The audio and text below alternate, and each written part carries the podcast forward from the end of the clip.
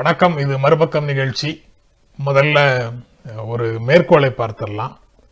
I will never allow patriotism to triumph over humanity for as long as I live Rabindranath Tagore சொன்னதாக இந்த மேற்கோள் இருக்குது. நான் ஒரு காலத்திலேயும் ஒருபோதும் மனிதத்தன்மையை விட மேலோங்கியதாக தேசபக்தி இருக்க வேண்டும் என்ற சூழலை நான் உயிருள்ள வரை அனுமதிக்க மாட்டேன் அப்படின்னு ர- ரவீந்திரநாத் தாகூர் சொல்கிறார் தாகூர் மிகப்பெரிய தேசியவாதி. அவருடைய பாடலைத்தான் நாம் வந்து தேசிய கீதமாக வைத்திருக்கிறோம். ஆனால் அவர் என்ன சொல்கிறாரு மனிதத்தன்மையை விஞ்சிய தேசபக்தியை நான் ஒருபோதும் அனுமதிக்க மாட்டேன். உயிருள்ளவரை அனுமதிக்க மாட்டேன் அப்படின்னு சொல்கிறார் அப்படி என்றால் அதுக்கு என்ன பொருள்? ஒரு போர் அப்படின்னு வந்துடுச்சுன்னா அங்க வந்து மனிதத்தன்மை போருக்கும் மனிதத்தன்மைக்கும் தொடர்பே கிடையாது. மனிதத்தன்மை வந்து மனிதத்தன்மைக்கு நேர் எதிரானது மனிதத்திற்கு நேர் எதிரானது போர். அப்படி போர் வரும்போது ஒரு தேசபக்தர் நாட்டுக்குள்ள என்ன செய்யணும் அப்படின்னு நமக்குள்ள சில பார்வைகள் இருக்கு. ர- ரவீந்திரநாத் டாகூர் சொல்றது வந்து அதுக்கு நேர் எதிராக இருக்கிற மாதிரி ஒரு உணர்வு வருது. இதே மாதிரி தான் மார்ட்டின் லூதர் கிங் அமெரிக்காவில் சொன்னார் வியட்நாம் போரை ஒட்டி. ஆக அதெல்லாம் தான் உண்மையான தேசபக்தியா அப்படிங்கிற கேள்வி வந்து இயல்பாக இதையெல்லாம் பார்க்கும்போது வருது. இப்போது உக்ரைனில் நடந்து நடந்து கொண்டிருக்கக்கூடிய போர் ரஷ்யா தொடுத்திருக்கிற போர்லையும் ரஷ்ய மக்கள் வந்து போருக்கு எதிராக போரை நிறுத்துங்கள்னு சொல்லி போராட்டங்களை நடத்திட்டு இருக்கிறாங்க வீதிகளுக்கு வந்துட்டு இருக்கிறாங்க. அந்த மாதிரி விஷயங்களும் நடந்துகிட்டே நடந்துகிட்டே இருக்குது. ஆக தேசபக்தி அல்லது நாட்டுப்பற்று என்பதற்கு ஒ- ஒ- வெவ்வேறு விதமான விளக்கங்களை ஒவ்வொரு நாடும் வைத்திருக்கிறது. நம்ம நாட்டிலேயே கூட பல்வேறு நபர்கள் வந்து பல்வேறு விதமாக வைத்திருக்கிறார்கள் அப்படிங்கிறதை ம- பார்க்க முடியுது. அடுத்து நாம் பார்க்க இருக்கக்கூடிய செய்தி வந்து ரஷ்யாவை ஆதரிக்கிறார்களா இந்தியர்கள்?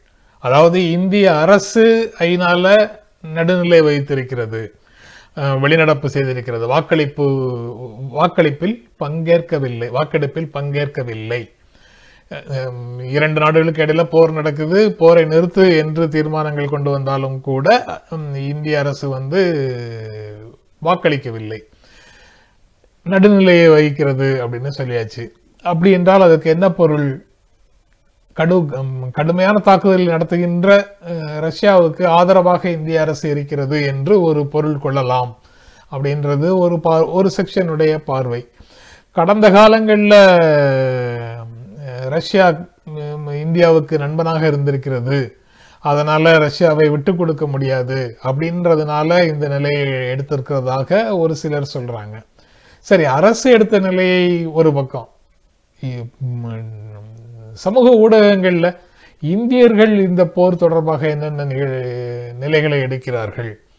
ரஷ்யா தொடுத்திருக்கின்ற போர் காரணமாக அங்கு கிட்டத்தட்ட ஒரு எட்டாயிரம் பேர் ஸ்ட்ராண்டட் அப்படின்னு தெரியுது. நம்ம இந்தியர்கள் வந்து அங்கே போரால் சிக்கி அங்கே இருக்கிறாங்க. எல்லோரும் வந்து எல்லைகளுக்கு வந்து வேறு நாடுகளுக்குள்ளே நுழைந்து அங்கிருந்து நம்முடைய ஏர்கிராஃப்ட்ல ஏறி நம்ம விமானங்களில் ஏறி அவர்களால் வர வரக்கூடிய சூழல் இன்னும் உறுதியாக வரல. ஆக போர் தொடுத்திருக்கின்ற ரஷ்யா வந்து அவர்களை காப்ப காக்கிறதுக்காக எதுவும் செய்ய முடியாது. உக்ரைனுக்குள்ளே அவங்க இருக்கிறாங்க அங்கே படிக்க போனவங்களாக இருக்கிறாங்க. மிகவும் இக்கட்டான ஒரு நிலைமையில் நாம் இருக்கிறோம். ஆனால் நம்ம சோஷியல் ஹேண்டில்ஸ் வச்சுருக்கக்கூடியவர்கள் நம்ம ட்விட்டர்லேயும் மற்ற இடங்கள்லையும் கருத்து சொல்பவர்கள் என்னென்ன மாதிரிலாம் சொல்கிறாங்க அப்படின்றத ஒரு கிளான்ஸ் பார்க்கலாம். அது அந்த இடத்துல இருந்து தான் இந்தியர்கள் வந்து ரஷ்யாவை ஆதரிக்கிறார்களா அப்படிங்கிற கேள்வி வந்து வருது. அரசு வந்து நடுநிலை வகுத்தது வகித்தது. ஆனால் இந்தியர்களுடைய மனம் வந்து ரஷ்யர்களுக்கு ஆதரவாக இருக்கிறதா? அந்த போரை ஆதரிக்கிறார்களா? உக்ரைன் நொறுங்குவதை இவர்கள் ஆதரிக்கிறார்களா? எந்த அடிப்படையில் அவர்களுடைய கருத்துக்கள் அமை அமைந்திருக்கின்றன அப்படிங்கிறத தான் முதல்ல பார்க்கலாம்னு நினச்சேன். அதாவது நடுநிலை அப்படின்னு அரசு வகிக்கக்கூடிய நிலையை ஆதரிக்கிறதை நம்மால் புரிந்து கொள்ள முடியும். ஏன்னா போர் சூழலில் ஒரு நாடு எடுத்திருக்கக்கூடிய நிலையை மீறி கருத்து சொல்வது அ- அழகல்ல அப்படின்னு சரியல்ல அப்படிங்கிற மாதிரியான நிலைப்பாடுகளை நம்மில் பலர் வந்து எடுக்கக்கூடும். ரவீந்திரநாத் தாகூராகவோ அல்லது மார்ட்டின் லூதர் கிங் ஆகவோ நம்மால் இருக்க முடியாது அப்படின்னு நினைக்கக்கூடியவர்கள் நம்மில் பலர் இருக்கக்கூடும். அதனால் அவங்க வந்து இந்த மாதிரி அரசு எடுத்த நிலையையே எடுத்துடலாம். அரசு பகிரங்கமாக ரஷ்யாவை ஆதரிக்காமல் இருக்கும்போது பலர் ரஷ்யாவை பகிரங்கமாக ஆதரிக்கிறார்களே அது ஏன்? அப்படிங்கிற கேள்வி வந்து அடுத்தாப்பில் அடுத்தாப்புல வருது. அவங்க ரஷ்யாவை கண்டிக்கக்கூடாது அப்படின்னு ஏன் நினைக்கிறாங்க? அதுக்கு என்ன காரணம்? ரஷ்யாவை அரசு கண்டிக்கணும்னு சொல்லி இந்தியாவில் இருக்கக்கூடிய மனித உரிமை ஆர்வலர்கள் போருக்கு எதிரானவர்கள் வெஸ்டர்ன் நேரேட்டிவை ஏற்றுக்கொள்கிறவர்கள் அமெரிக்கா ஆஸ்திரேலியா லண்டன் பிரிட்டன் போன்ற நாடுகள் சொல்லக்கூடிய நேரேட்டிவை ஏற்றுக்கொள்ளக்கூடியவர்கள் எல்லாரும் வந்து நம்ம இந்தியா வந்து கண்டிக்கணும் ரஷ்யாவை போரை நிறுத்த வைக்கணும் அப்படின்னு சொல்கிறாங்க வேறு சிலர் வந்து அந்த கருத்தோடு உடன்படலை. ரஷ்யாவை ஆதரிக்கிறார்கள். அவர்கள் யார் அப்படின்னு பார்த்தா அவங்க தீவிரமான இந்துக்கள் இந்துத்துவ லைனில் இருக்கக்கூடியவர்களாகவும் இருக்கிறாங்க.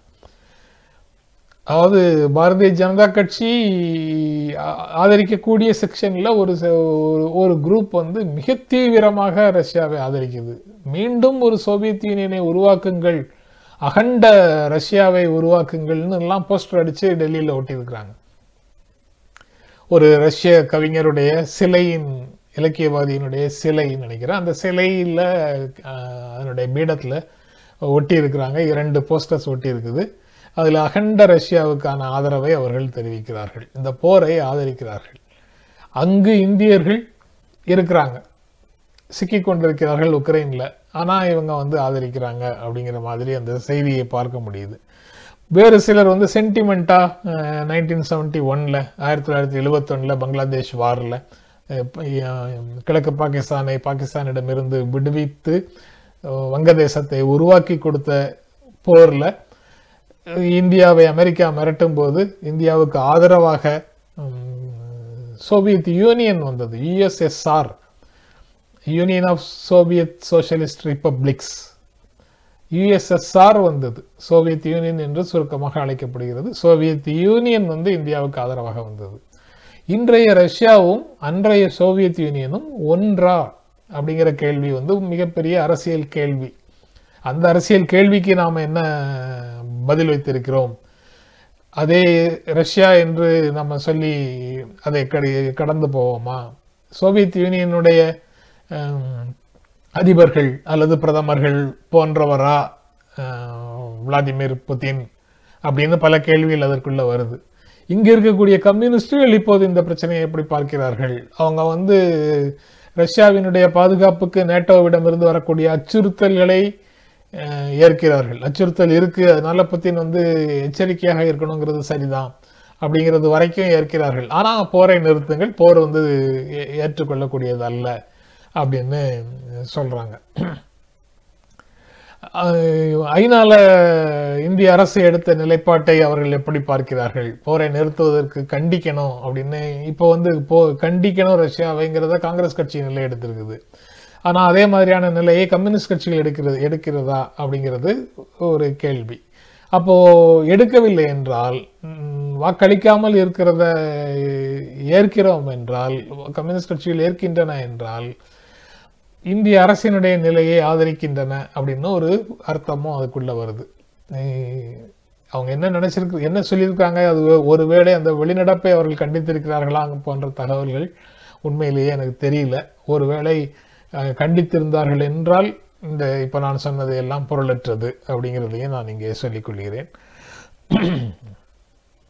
அப்புறம் இன்னொரு மெயினான விஷயம் வந்து அதை வந்து ட்விட்டரில் எல்லாரும் சொல்கிறாங்களா இல்லையான்னு தெரியல. மிகப்பெரிய வர்த்தகம் ஆயுத வர்த்தகத்தில் இந்தியாவும் ரஷ்யாவும் இருக்குது ரஷ்யாவிடமிருந்து தான் நம்ம நம்முடைய ஆயுத கொள்முதலில் ரெண்டாயிரம் ரெண்டாயிரத்திலிருந்து இப்போ ரெண்டாயிரத்தி இருபது வரைக்கும் இந்த இருபது வருடங்களில் மிகப்பெரிய அளவில் ரஷ்யாவிடமிருந்து நாம் ஆயுதங்களை வாங்கி குவித்து கொண்டிருக்கிறோம் அப்படிங்கிறது இன்னொரு செய்தி. ஒரு செய்தியில் குறிப்பிடுறாங்க ஐம்பதிலிருந்து எண்பது சதவீதம் வரைக்கும் ரஷ்யா தான் நமக்கு வந்து ஆயுதங்களை அனுப்புகிறது. இந்தியா ஆயுதங்கள் கொள்முதல் செய்யக்கூடியதில் மிகப்பெரிய எக்ஸ்போர்ட்டர் அதாவது நம்ம இம்போர்ட் பண்ணுற மிகப்பெரிய கண்ட்ரி அந்த வர்த்தகத்தில் மிகப்பெரிய பங்கை வந்து ரஷ்யா தான் வைத்திருக்கிறது அப்படின்னு சொல்கிறாங்க இப்போ ரீசெண்டாக அந்த எஸ் நானூறு ஏவுகணை அது கூட அது வாங்குறதுக்கான முயற்சிகளில் இருக்கிறோம். எல்லைகளை பாதுகாப்பதற்காக. அந்த இடத்துல கூட யுஎஸ் வந்து நம்ம அமெரிக்கா வந்து இந்தியாவை மிரட்டியது. அதை அதை நீங்கள் வாங்கினீங்கன்னா அதுக்கப்புறம் எங்ககிட்ட இருந்து தடைகளை எல்லாம் எதிர்நோக்க வேண்டியது இருக்கும் அப்படின்லாம் சொன்னாங்க. ஆனால் அதையெல்லாம் கூட பொருட்படுத்தாமல் இந்தியா வந்து அங்கே எஸ் நானூரை வாங்குவதற்கு தயாராக இருக்கிறது. அது அதர் அந்த அந்த ப்ராசஸ் வந்து நடந்து கொண்டிருக்கிறதுன்னு தான் பார்க்குறோம். இந்த பின்னணியில் தான் இந்தியாவுக்கு இந்தியா வந்து ரஷ்யாவை கண்டிக்காமல் இருக்கிறது. அல்லது இந்தியர்கள் வந்து கண்டிக்கிறார்கள். கண் அதாவது ரஷ்யாவுக்கு ஆதரவாக இருக்கிறார்கள் அப்படிங்கிற மாதிரி இந்த ட்விட்டரில் கருத்து சொல்பவர்களை பெரும்பாலானுடைய பெரும்பாலான மக்களுடைய உணர்வுகளை அடிப்படையாக வச்சு பார்க்கும்போது அந்த உணர்வு தான் வருது. அப்போ கண்டிப்பாக போரை நிறுத்துங்கள் அப்படின்னு சொல்லி ரஷ்யாவுக்கு கண்டனம் தெரிவிக்கக்கூடியவர்கள் வெஸ்டர்ன் நேரேட்டிவை ஏற்றுக்கொள்பவர்களும் மனித உரிமை ஆர்வலர்களும் போருக்கு எதிரான நிலை கொள்- கொண்டவர்களுமாக இருக்கிறார்கள். இது ஆலோசனைகள் மீண்டும் மீண்டும் ஆலோசனைகளை நடத்திச்சு அரசு. பல்வேறு விஷயங்களை பரிசீலித்து தான் முடிவெடுக்கணுங்கிற நிலையில் இருக்கிறாங்க. என்ன இன்னும் அங்கிருந்து வரக்கூடியவர்களை அங்கு அங்கு சிக்கி கொண்டவர்களை எப்படி மீட்டு கொண்டு வருவதுங்கிறது மிகப்பெரிய கேள்வி. அதற்கு இடையில இங்கே வந்து ஏராளமான தவறான பிரச்சனையை இப்போ எ- எப்போ இப்போ பேசக்கூடாத பல விஷயங்களை அமைச்சர் ஒருவர் பேசியிருக்கிறார். பிரகலாத் ஜோஷி பேசியிருக்கிறாரு. அதாவது அங்கே சிக்கிக்கிட்டு இருக்கிறவங்க அவ்வளோ அதில் இப்போ தொண்ணூறு சதவீதம் பேர் வந்து இங்கே ஒரு நுழைவுத் தேர்வு எழுத முடியாமல் இருக்கிறவர்கள் தான் எழுதினால் ஃபெயில் ஆகிறவங்க தான் அங்கேருந்து வந்து இங்கே வந்து மெடிக்கல் ப்ராக்டிஸுக்காக இங்கு நடக்கக்கூடிய டெஸ்ட் எழுதணுன்னாலும் தோத்து போகிறாங்க அல்லது இங்கே நீட்டு மாதிரியான தேர்வுகள் எழுத முடியாமலும் அங்கே போகிறாங்க பட் இதெல்லாம் இப்போ பேசக்கூடாது. ஆனால் பேசுகிறேன் அவர் பேச கருத்து சொல்லிடுறாரு. ஆனால் இப்போல்லாம் இதை பேசக்கூடாது. இப்போ பேச வேண்டியது வேறு அப்படின்னு அவர் சொல்கிறாரு அதுக்கப்புறம் அதை கருத்தாகவும் சொல்லிடுறாரு. இந்த மாதிரி நிலைமையில் இருக்குது. அதனால் அது மிக விரைவில் நமது மாணவர்களை அல்லது பிற பணிகளுக்காக அங்கு போய் சிக்கிக் கொண்டவர்களை எப்படி மீட்கிறார்கள் நாம் எப்படி மீட்கப் போகிறோம் அப்படிங்கிறது வந்து மிகப்பெரிய கேள்வியாகவே எஞ்சி நிற்குது. அங்கிருந்து வரக்கூடிய தகவல்கள் ஒரே எஸ்ஓஎஸ்ஸாக தான் இருக்குது. சேவ் அவர் சோல்ஸ்ங்கிற அறைகு அறைகுவல் அல்லது அழைப்பு ஆபத்திலிருந்து எங்களை காப்பாற்றுங்கள்ங்கிற அறை குரல்களாகத்தான் இருக்கிறது. பார்க்கலாம். அவர்கள் வந்து வேறு நாடுகளுக்கு வரணும். அது ஒரு இருபத்தி நாலு மணி நேரம் பயணம்னு சொல்கிறாங்க அதுக்கப்புறம் பஸ்ஸு ட்ரெயின் மாறி வரணும்னு சொல்கிறாங்க அது எப்படி பாதுகாப்பாக அவர்கள் அந்த இடத்துக்கு வந்து சேருவார்கள்ங்கிறது பெரிய கவலையாக இ- இருக்குது. தினந்தோறும் அந்த செய்திகளை பார்க்கலாம். அடுத்து நம்ம பார்க்க இருக்கக்கூடிய செய்தி வந்து உத்தரப்பிரதேச தேர்தல் களம். ஒன்றிய அரசுக்கு பயப்படுகிறார்கள் அகிலேஷ் யாதவும் மாயாவதியும். அதனால் மக்களுடைய பிரச்சனைகளில் மக்களுக்காக போராடக்கூடியது காங்கிரஸ் கட்சி மட்டும்தான் அப்படின்னு பிரியங்கா பேசியிருக்கிறாங்க. அது வந்து ஒரு பிரச்சார களத்தில் இது ஒரு புதிய பிரச்சாரமாக புதிய பிரச்சாரம் இல்லை. பிரியங்கா போற அந்த இரண்டு கட்சிகளையும் கடுமையாக விமர்சிக்கிறார்கள். பாரதிய ஜனதா கட்சியை கடுமையாக விமர்சிக்கிறார்கள். காங்கிரஸ் மட்டுமே மக்களோடு நின்றது அப்படின்னு இந்த ஐந்து ஆண்டுகளில் நாங்கள் மட்டுமே தான் உங்களோட இருந்திருக்கிறோம் அப்படின்னு சொல்கிறாங்க அந்த பிரச்சாரத்தில் அவங்க சொல்லக்கூடிய முக்கியமான விஷயங்கள் வந்து கடந்த ஐந்து வருடங்களில் எஸ்பியோ பிஎஸ்பியோ பாரதிய ஜனதா கட்சிக்கு எதிராக எந்த விதமான பெரிய போராட்டங்களையும் நடத்தவில்லை. ட்விட்டரில் போடுறதோட அவங்களுடைய செயல்பாடுகள் முடங்கி இருந்தன. ஏன்னா அவங்க சிபிஐ இடி போன்ற ஒன்றிய அரசு கைகளில் இருக்கக்கூடிய மத்திய நிறுவனங்கள் அந்த நிறுவனங்கள் தொல்லைப்படுத்தி விடக்கூடாது என்பதற்காக அவர்கள் வந்து மௌனமாக இருந்தார்கள் அ- அடங்கி இருந்தார்கள் அஞ்சி இருந்தார்கள் அப்படின்னு அவங்க சொல்கிறாங்க எஸ் அதுக்கப்புறம் எஸ்பி பிஎஸ்பி பிஜேபி இந்த எஸ்பியும் பிஎஸ்பியும் சாதியை அடிப்படையாக வைத்து மக்களிடத்தில் வாக்கு கோருகின்றன. பிஜேபி மதத்தை அடிப்படையாக வைத்து வாக்கு கோருகின்றன. சாதி மதம் இரண்டையும் வைத்து வாக்கு கோருகின்றன அப்படின்னு அவங்க பிரச்சாரம் பிரச்சாரம் பண்ணுறாங்க மூன்றுமே சாதி மதத்தை அடிப்படையாக வச்சு பிரச்சாரம் செய்கின்றன. காங்கிரஸ் கட்சி மட்டும்தான் அதாவது வேலைவாய்ப்பு விவசாயம் வியாபாரிகளுடைய நலன் அப்புறம் பெண்களுக்கான முன்னேற்றத்துக்கான திட்டங்கள் போன்றவற்றை நாங்கள் தான் முன் முன்வைத்து உங்களோட நிற்கிறோம் மற்ற மூன்று பிரதான கட்சிகளும் சாதி மதத்தை பற்றி பேசி கொண்டிருக்கிறார்கள் அப்படின்னு ஒரு குற்றச்சாட்டையும் முன்வைக்கிறாங்க. அதுக்கப்புறம் எப்படி ஜெயிக்கிறோன்னு சொல்கிறாங்கல்ல இவங்கெல்லாம்? பிஎஸ்பியோ எஸ்பியோ பிஜேபியோ நாங்கள் ஜெயிச்சிருவோம்னு சொல்கிறாங்கல்ல பிஜேபியை எதிர்த்து போராடுறதுக்கே வராமல் எப்படி அவங்களால ஜெயிக்க முடியும்? சிஏஏ போராட்டத்தின் போது நட- நடந்த தாக்குதல்களில் நட- தாக்குதல்கள் நடந்தது. அப்போது வந்தார்களா? வரல. அதுக்கப்புறம் ஆக்ராவில் ஒரு தலித் வன்கொடுமை தலித்துக்கு எதிராக ஒரு வன்கொடுமை நடந்தது. அது ஒரு மிகப்பெரிய பிரச்சனையாக இருந்தது. அப்போது வந்தார்களா? அப்போதும் வரல. அப்புறம் ஹத்ராஸில் வல்லுறவு அதை தொடர்ந்து வரக்கூடிய ப- பிரச்சனைகள் அந்த சமயத்துல எல்லாம் அவங்க வந்தாங்களா? அப்போதும் அவங்க வரல. லக்கிம்பூர் கேரியில் விவசாயிகள் போராட்டத்தின் போது காரேற்றி கொண்டார்கள். அந்த வன்முறையின் போது வன்முறைக்கு பிறகு உங்களை அவர்கள் நினைத்து பார்த்தார்களா? இந்த எல்லா அக்கேஷன்ஸ்லேயும் களத்திற்கு வந்து உங்களோடு நின்றது காங்கிரஸ் கட்சி தான் அப்படின்னு அவங்க சொல்கிறாங்க இவங்க எப்படி சொல்கிறாங்களா அந்த பக்கத்தில் கேம்பெயின் வந்து அடுத்த ஆறாவது ஏழாவது கட்ட தேர்தல் வந்து பாரதிய ஜனதா கட்சி பக்கத்தில் தீவிரமாக நடக்குது. ஏராளமான ஆர்எஸ்எஸ் வாலண்டியர்ஸ் வந்து களத்தில் வேலை செய்கிறார்கள் அப்படின்னு அந்த செய்தியில் சொல்கிறாங்க கல்லூரியில் படித்து கொண்டிருக்கும் மாணவர்கள் ஏபிவிபி போன்ற அமைப்புகளில் இருக்கக்கூடிய மாணவர்கள் வந்து ஒரு அலுவலகங்களில் இருந்து ஆர்எஸ்எஸ் அலுவலகங்கள் அல்லது அவர்களுக்கு வேண்டிய அலுவலகங்களில் இருந்து software computer based computer enabled இண்டஸ்ட்ரீஸில் இருக்கக்கூடிய அலுவலகங்களிலிருந்து அவர்கள் எல்லோருக்கும் வாக்காளர்கள் அனைவருக்கும் தொலைபேசியில் தொடர்பு கொள்கிறார்கள். என்ன என்ன பேசுகிறாங்கன்னு அவங்க அந்த நான் படித்த செய்தியில் அவங்க என்ன சொல்லியிருக்கிறாங்கன்னா பிரிண்ட்டில் இருந்தது அந்த செய்தி. பிரிண்டில் தான் நினைக்கிறேன். ஸ்க்ரால்லையோ பிரிண்ட்லேயோ சாரி ஸ்க்ரால்லையோ பிரிண்ட்லேயோ இருந்தது அந்த செய்தி. அவங்க நேரடியாக ஃபோன் பண்ணி கேட்குறாங்க இந்த தொகுதி வாக்காளர் நீங்கள் யாருக்கு வேணுமானாலும் போடுங்க. மூணாம் தேதியும் ஓட்- மூணாம் தேதி ஏழாம் தேதி ரெண்டு நாளும் தேர்தல் நடக்குது. நீங்கள் உங்களுக்கு நடக்கக்கூடிய நாளில் வந்து நீங்கள் ஓட்டு போடுங்க. யாருக்கு வேண்டுமானாலும் போடுங்க.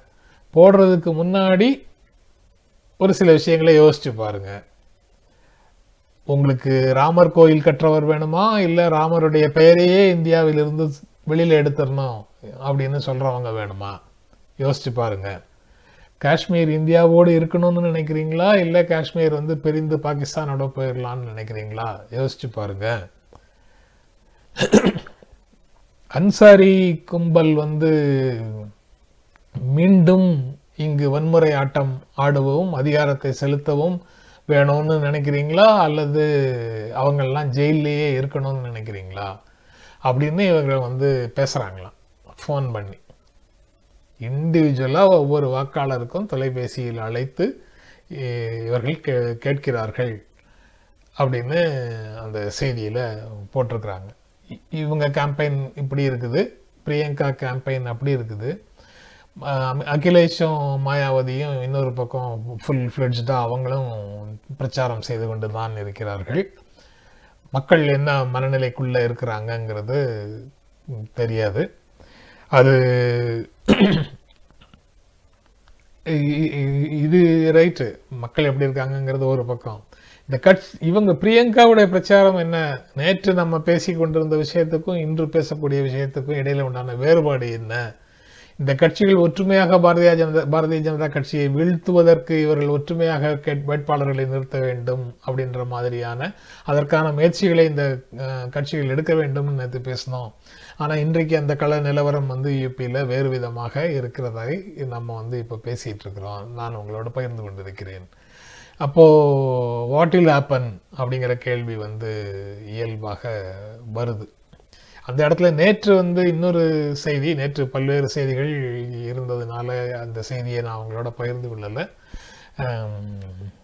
இந்தியன் எக்ஸ்பிரஸில் வந்து அமித்ஷாவுடைய இன்டர்வியூ உள்துறை அமைச்சர் அமித்ஷாவுடைய இன்டர்வியூ இருந்தது. அதில் அவர் நிறைய விஷயங்களை சொல்கிறாரு அங்கே முதலமைச்சருக்கும் பாரதிய ஜனதா கட்சி கேடருக்கும் இடையில ஒரு இடைவெளி இருக்குங்கிறதையும் கூட அவர் வந்து ஏற்றுக்கொள்கிறார்.